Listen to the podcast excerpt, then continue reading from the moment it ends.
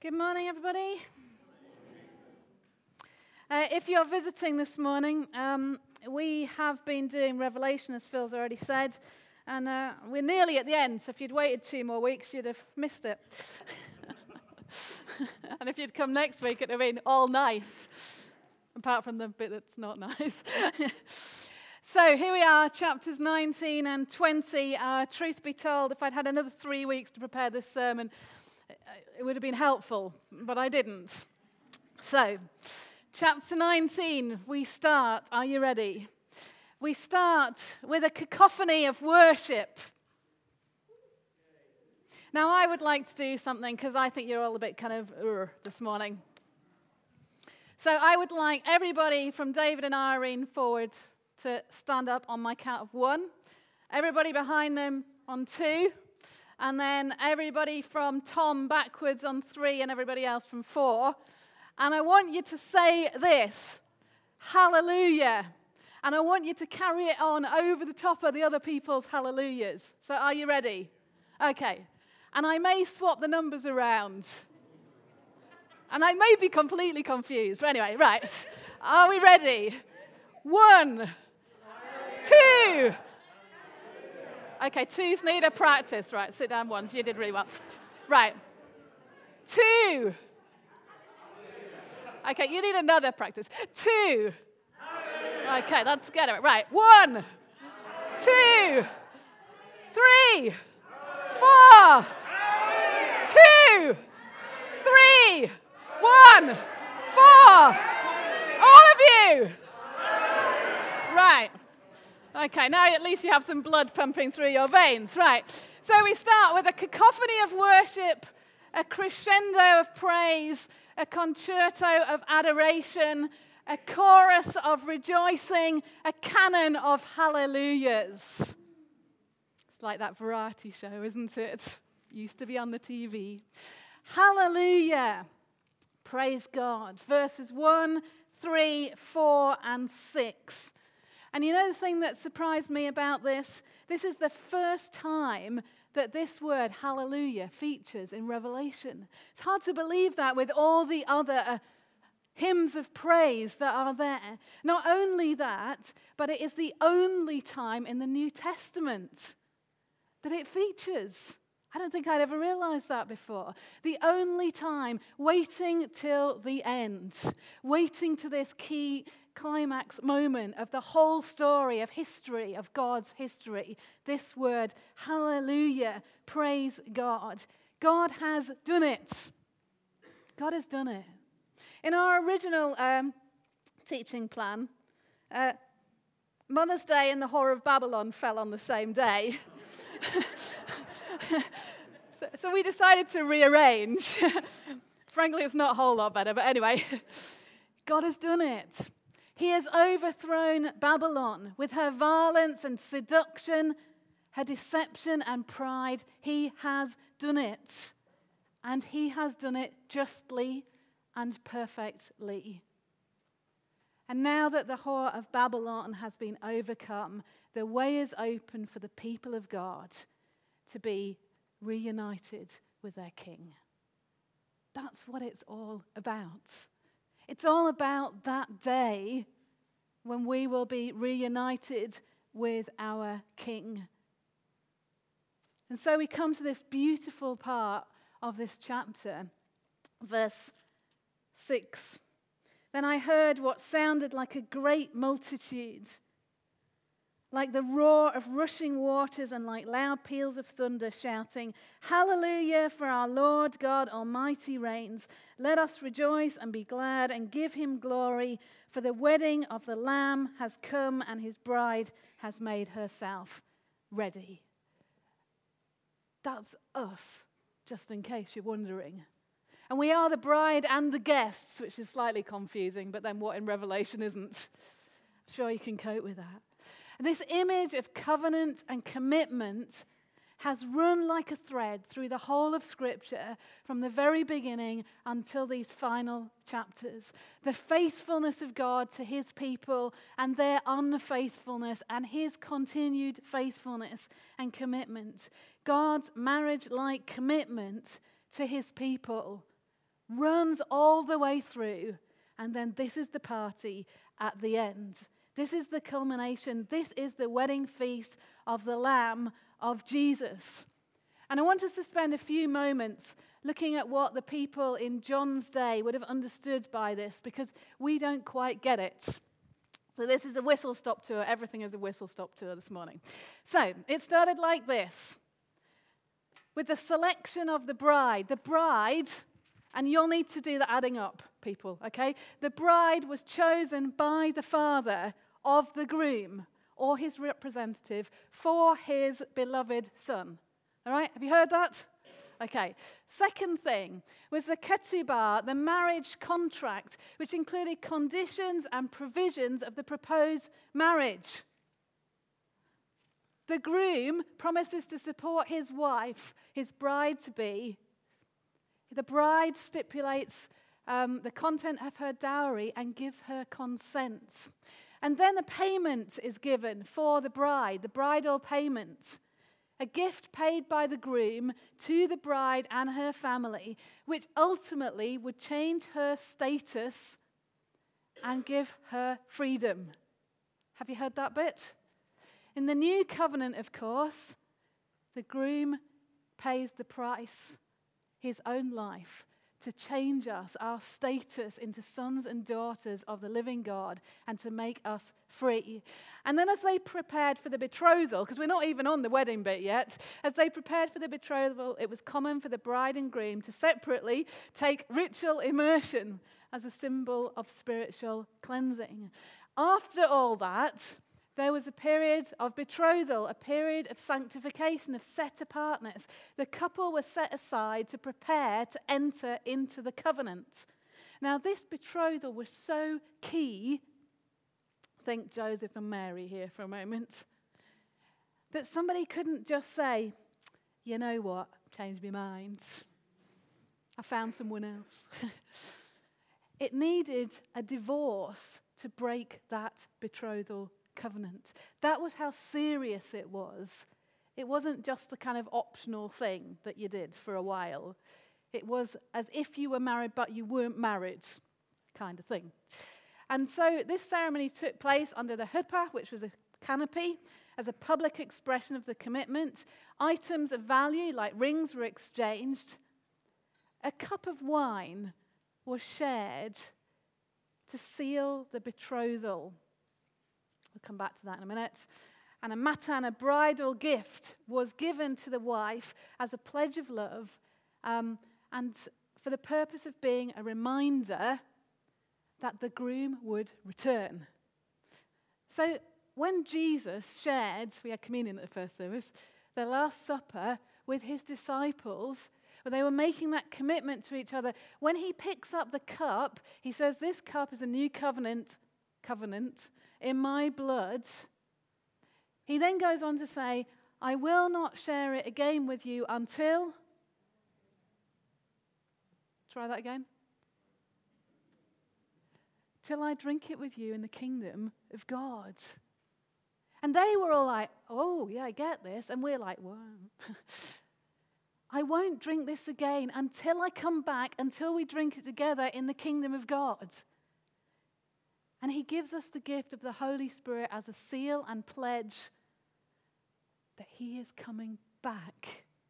That he is coming back. And during that time of betrothal, the groom had one or two responsibilities and obligations. I love this. The groom went off to build a home for the couple to live in, which more often than not was an extension of the father's house. Does that make anything else come to mind? John 14, Jesus says, In my Father's house, there's many extensions. I'm going to add a new one, and then when I've done that, I'm going to come back and get you. I never understood that. I never understood it. But Jesus is saying, We've got this commitment, we have this betrothal. One of my jobs is to go and build an extension on the house. When I've done that, I'll come back again. The other thing which I like is this the rabbis determined that the place the bride was taken to should be better than where she already lived. Cool. I mean, it's quite good where we already live, but better would be good. And Phil gets to talk all about that next week. to describe our new extension. It's going to be good.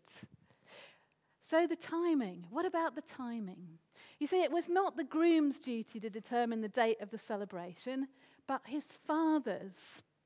The father would determine the time for the groom to fetch the bride. And Jesus says, I don't know when it's going to be, but my Father in heaven, he knows. And he'll tell me when the time's right. And during that time, the bride was to be kept ready, preparing for that day, because she didn't know when it was going to be. I mean, how stressful would that be? Miriam, you'd freak out, wouldn't you? Like, how stressful to not know, to not be able to be organized, to not get it all lined up, because you don't know all the time. She was being prepared. She could notice. She could notice if certain things were happening around her. She could, she could judge when the time was drawing near, but she had to keep watch and she had to be ready. And after that period of betrothal, which was a period of great anticipation, the marriage, the marriage itself, the bride would make herself ready. She would do all this kind of stuff sew and prepare her wedding garments. I'd fail at that. Learn how to be a good wife and mother. Probably fail at that as well. Consecrate herself. Stay faithful. Can manage that. Right. These are all the things that the bride would do. And then one day, the father of the groom would say, Now's the time. Now's the time. And one of the bridegroom's party would go ahead, shouting, Behold, the bridegroom comes. Prepare ye the way of the Lord. What, you know, a variation on a theme. Followed by the sounding of the shofar. How many trumpets have we had? How many trumpets? And they go through the streets to the bride's house and they gather her up and they say, Now is the time. Now is the time for the final wedding ceremony, for the wedding feast to begin, for the marriage supper to begin. And as we get to Revelation, we haven't even got there yet, we find the culmination of all of that history, of all that Jesus has set up, that he has come back to get his bride. You know, it's not an afternoon and an evening, if you're lucky, or either. It's seven days. Seven days of food, of music, of dancing, of celebration, of joy, because the waiting is over. The waiting is over. This is the fulfillment. This is the covenant completeness. And we get to be dressed in white, clean, pure garments, not of our own, but that are given to us. And if ever you think you're not good enough, that's because you're not. But then none of us are. And we are all given these garments as a gift for this day. Blessed are those who are invited to the wedding supper of the Lamb. Just in case you're not clear, that's you. That's you. You got an invitation. You know, this is so exciting. John gets so excited that it's the wedding supper of the Lamb and everyone's yelling hallelujah and there's thunder and lightning and goodness knows what, that he starts to worship the angel. The angel says, Whoa, stop. Just getting overexcited now. Stop. John looks up, and yet again he sees heaven open. It's a couple of times, only a couple that that phrase is used. He is caught up into the heaven. He sees heaven open. And here we have the climax of the whole book and the whole of history the return of the king. The return of the king. The last battle the final victory. In Matthew chapter 24, Jesus says, There will be an increase of wickedness, and then, and then he will return. You know, it's a fundamental belief to our faith that Jesus Christ will return. In 216 chapters of the New Testament, there are 318 references to the second coming.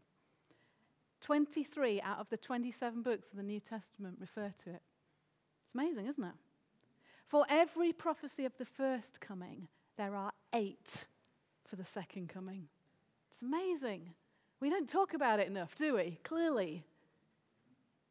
It is imminent. Imminent. Now, many people have said, oh, it's, it's going to be then, and it's going to be then, and it's going to be throughout the whole of history. And we can laugh at them and say, they got that wrong, didn't they? Well, they must feel really stupid. But you know what? They believed it was imminent. They at least were on their toes. At least they were ready, looking. What about us? Have we become so complacent that we no longer believe it might be imminent? So we don't set a date, not because we don't want to look foolish, but we don't really believe it's going to happen. By the way, the last date was 2012. I didn't notice that, did you? No. The next one, I think, is 2060. So some of us may be around to check it out, but then it may happen before then. Are we ready?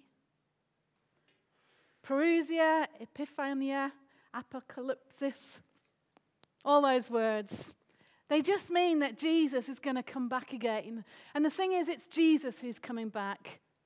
It's not an envoy or someone else oh, or a lookalike. It's Jesus personally. He's coming back. He is coming back physically. He is coming back to a geographical location. Now, lots of stuff points towards it being around Jerusalem. Is that symbolic? Is it literal? I'll leave you to think about that. But he's coming back somewhere, and that at least makes sense, doesn't it? He's coming back visibly. Such a contrast to his first coming, which was broadly incognito. He is coming back, and every eye will see him. Do I know how? No. Do I believe it's true? Yes, it's Jesus. Jesus transcends our physical, material worlds. He is more than all that. And even if he wasn't, we'd have the internet. He is coming back unexpectedly, but there are signs that he is coming. He is coming back only once. It's not a second coming, oh, and then a third one or whatever. Jesus is gone. He is going to return. That's it, folks. And he is coming back purposefully to bring in his kingdom and all that that means. And so we have here, I saw heaven standing open, and there before me was a white horse whose rider is called Faithful and True. No donkeys this time. No donkeys much of the time if you talk to Phil. A white horse, the symbol of victory. And its rider has these amazing names Faithful and True. It's picked up 2 John and John 1. He is a just judge. Phil talked so well about that last week. He is a just judge. His eyes are like blazing fire, which takes us right back to chapter 1 again. His eyes are like blazing fire. This is the same Jesus. Just in case we're on any doubt who's on the white horse, he has an unknown name. Because when we know someone's name, we have a sense of power and authority over them. There is a name that we don't know, there is mystery he is bigger and greater than us. He is, has many crowns on his head because he is the King of Kings. He is dressed in a robe dipped in blood. The priest in the temple wore a white robe. His white robe is splattered with the blood from the sacrifices. Jesus comes in victory with his robe dipped in his own blood because he is both priest and sacrifice. His name is the Word of God. In the beginning was the Word, and the Word was with God, and the Word was God. And the Word came and dwelt among us. He is the Word of God. And out of his mouth comes a sword, the Word of God. It is his only weapon, it has always been. In the temptations in the desert, he defeated the devil with the Word of God. He's still defeating the devil with the Word of God.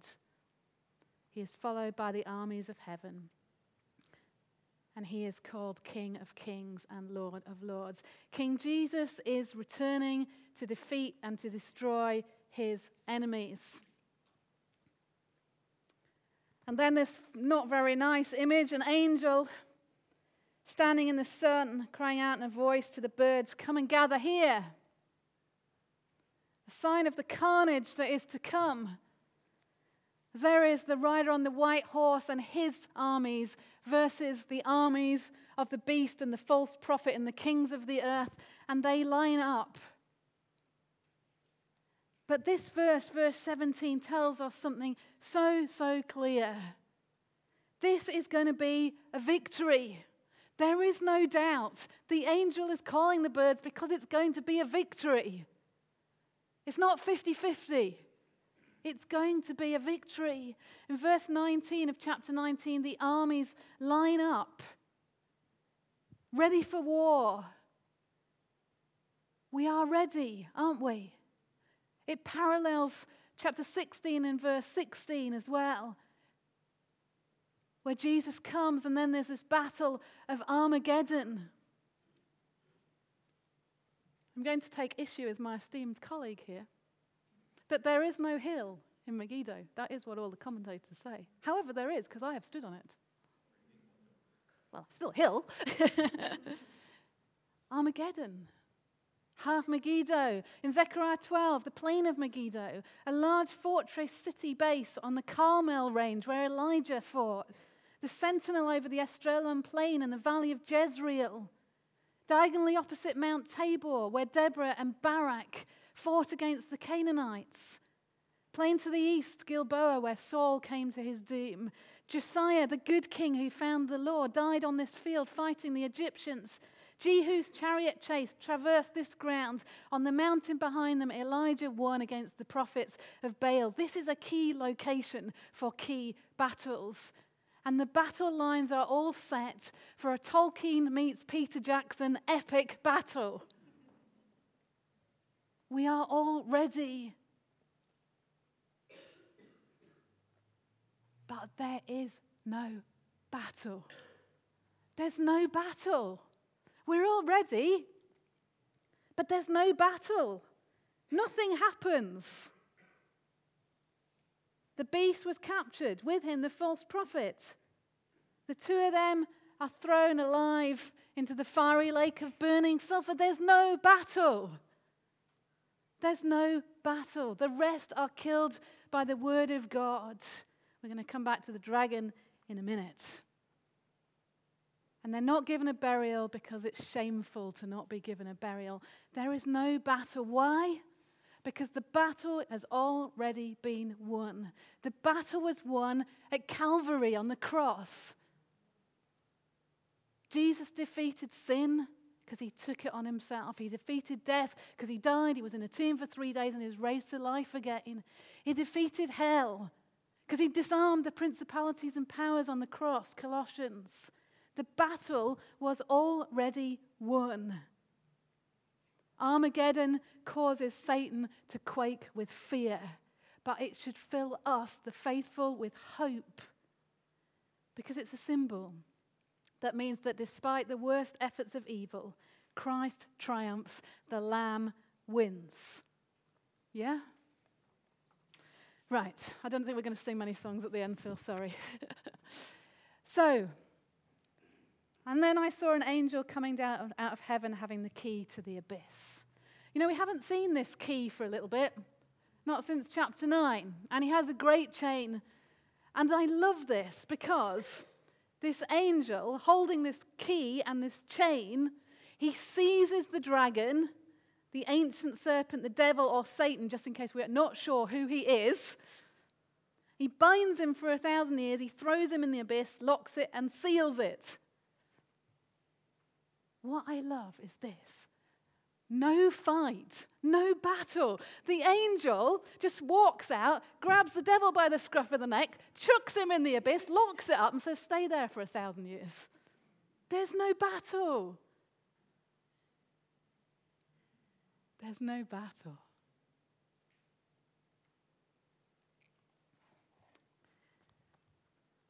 It's so easy. And then we get to this bit, which is just so beautiful isn't it? This period of shalom, of peace for a thousand years. This beautiful moment where all those who follow Jesus faithfully to the point of death, some who've been beheaded, we're kind of a bit familiar with that again now, aren't we? For the name of Jesus. Some of you will have read the story I put on Facebook in the week of a Nigerian man who took his son, who was really ill, to the hospital and they said, We'll only treat him if you denounce the name of Jesus. And he said, I, I can't do that. And his son died. All those people, all those people, all those who've laid their lives down over the whole of history, all those in churches today who are worshipping in fear that someone will throw a firebomb into their church or come with a machete or a gun. All those. All those who've laid their lives down for the sake of Christ, they reign. They are honored. There is justice for them, and there is life because our death in this part of life is temporary. And they reign with Him. And it's so beautiful, this sense of honor to those who've walked with Jesus to the very end. This period of shalom, of millennium. And I've been trying to avoid this, but only mainly because I can't say the word really. There's lots of debate about this millennium stuff. And so uh, we're going to have a whistle stop tour in 20 seconds. Are you ready? Right. So there are those who are pre-millennialists. And they believe that Jesus comes back, then there's the thousand years of peace. Right? With me? Right. Then there's the post-millennialists. They believe that there's the thousand years of peace, and then Jesus comes back. All right? Now, there are pros and cons about these things because if Jesus comes back, we don't need to do anything. We can just wait, and then there's a thousand years of reign of peace. If we know that we have to kind of be engaged in the process of the thousand years of peace, we're a bit more motivated. So those people have tended to be more kingdom focused in the world. Then there are these people, the amillennialists. And they believe that this is not literal but symbolic. So, this may be the period of time from the day of Pentecost through to the culmination of all things. Or this may be a heavenly reality. So, in heaven, Jesus reigns along with all the saints who've died in the name of Christ. And they're reigning whilst we're still carrying on down here. Could be a period of history, could be part of an ongoing scenario. You know, we've seen a screen here and a screen here and a screen here. It could be one of the screens whilst the other screens are still playing. So that's it. Lots of people debate these things endlessly, endlessly, endlessly, especially in the United States. Thankfully, we don't. That's it. And then there's this, my personal favorite, the pan millennialist, which is this a belief that everything will pan out okay in the end. there is this period of time. And then after that, when the thousand years are over, Satan will be released from his prison and will go out to deceive the nations in the four corners of the earth, Gog and Magog, to gather them for battle. In number, they are like the sand on the seashore. They marched across the breadth of the earth and surrounded the camp of God's people, the city he loves. The thing that's agreed on with this bit is that everyone thinks it's really odd. Everyone. I mean, I've, we've read a pile of commentaries this big. Everyone thinks it's really odd. So I'm not going to come to you with anything brand new on this. But there's a sense in which this little bit parallels chapter 12, 7 to 11, where there's the battle between Satan and Michael, and Michael and his angels are stronger, and Satan's thrown out of heaven down to earth. There's also a bit of a parallel with chapter 19, that battle we've just looked at, where we go, well, how come it's just the beast and the false prophet, not the dragon too? Some people think that it's some kind of literary pattern, a chiastic pattern for those of you who are interested, where the center is the return of the king. And then what you see all around in the other chapters is the mopping up activities where everyone's defeated and sorted out. But in the center of it all is the return of the king. It calls us back to Ezekiel 37 and 38, to Gog and Magog. Hey, you know what? It doesn't really matter. There's the dragon. He is let out of his abyss. We know how easy he was to put in it, so it's not really that big a deal. He goes through the earth. He gathers those who are already followers of his. They gather around the city that God loves. And we are all ready for another battle. But the answer to this question is there is. There is no battle. There's no battle. Fire comes down from heaven and devours them. That's it. There is no battle. The devil who deceived them was thrown into the lake of burning sulfur. You can cheer, by the way. Where the beast and the false prophet had been thrown, they will be tormented day and night forever. So we've dealt with the beast, we've dealt with the false prophet, we've dealt with the dragon, just leaves death and Hades. And by the way, they get thrown in the lake of burning fire as well. So, to wrap up somehow or other, in another big passage which covers many other massive concepts. The next bit is we find ourselves before the great white throne and the Lord Himself, the judgment seat. And at this very point, it's this lovely bit. It says, Earth and sky fled from his presence. I love that. It's like, Earth and sky, exit stage left. Why? Because everything is corrupt, isn't it? Everything is tainted by sin. Everything needs to be renewed. And they will come back stage right next week with Phil, fully restored.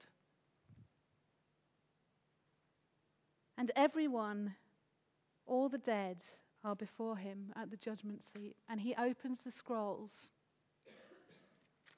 And he reveals to each person all that they are and all that they have done. Because he knows everything, doesn't he? He knows everything about us. We are entirely vulnerable and naked before him. And there's all these scrolls, and he's judging them on the basis of what they have done. There's other stuff in the New Testament we haven't time to talk about that talks about us being judged for what we have done as well. You know, it's that thing about that Phil was talking about trusting God, trusting his judgment, trusting his knowledge and understanding trusting His revelation to those who seek Him. Mike, great prayer. You know, there's, there's so many stories now of imams seeing Jesus, having the revelation of Jesus because they seek after Him. You know, God judges fairly and right and justly. When He opens these scrolls, He sees what is true and He judges on the basis of what is true. And at the end of all time, C.S. Lewis says this, and it's really, he says it in the last battle, and it's just a beautiful picture. Says, At the end of Narnia, all the creatures parade before Aslan, and to some his face is terrible and fearful, and they depart from him into darkness. To others, the same face is love, justice, and mercy, familiar, and they go further in and further up into the new, real Narnia. C.S. Lewis also spoke in The Great Divorce about two groups of people. He said, There will be those who say to God, Your will be done. And there will be those to whom God says, Your will be done. No, it's so powerful. If we choose to reject and walk in a way away from God for our entire lives and we want to continue that forever, God will permit that. But at any point, where we turn around to Him, He is longing, longing, longing to receive us back again. He is longing to do that. And what we want is confidence, isn't it? Because His word says that our names are written in the Lamb's book of life. And that's the confidence, isn't it? The confidence that those of us who know Jesus, those of us who love him, those of us who've laid our lives down for him, that our names are written in the Lamb's book of life. Doesn't say anything about an eraser being there, by the way. We can have a confidence in that. And when we were just worshipping at the beginning, because this end bit is, I'll show you, it looks like that. It's complete chaos. I just felt like the message is this really that, that Jesus' bride is perfect. It's pure and perfect. And that all of this stuff at the end of Revelation is the stripping away of everything that is not perfect. So everything that's not the bride. It's everything that's not the bride. And we are the bride not because of us, but because of Jesus. He's done it all. Calvary covers it all. He's done it all. He gave us the white robes. It's not us, it's Him. He's done it all. And at the end, Simon Ponsonby says this, and, and I suggest, if by the way, if you want to think more, read this book, and The Lamb Wins, it's fab. All self will has to submit to His will. That's all of us. All darkness is driven out by His light. All hatred is dissolved in His love. All sin is purged by His blazing holiness. All wrongs are righted by His justice. All mystery is disclosed in His appearing. The King returns.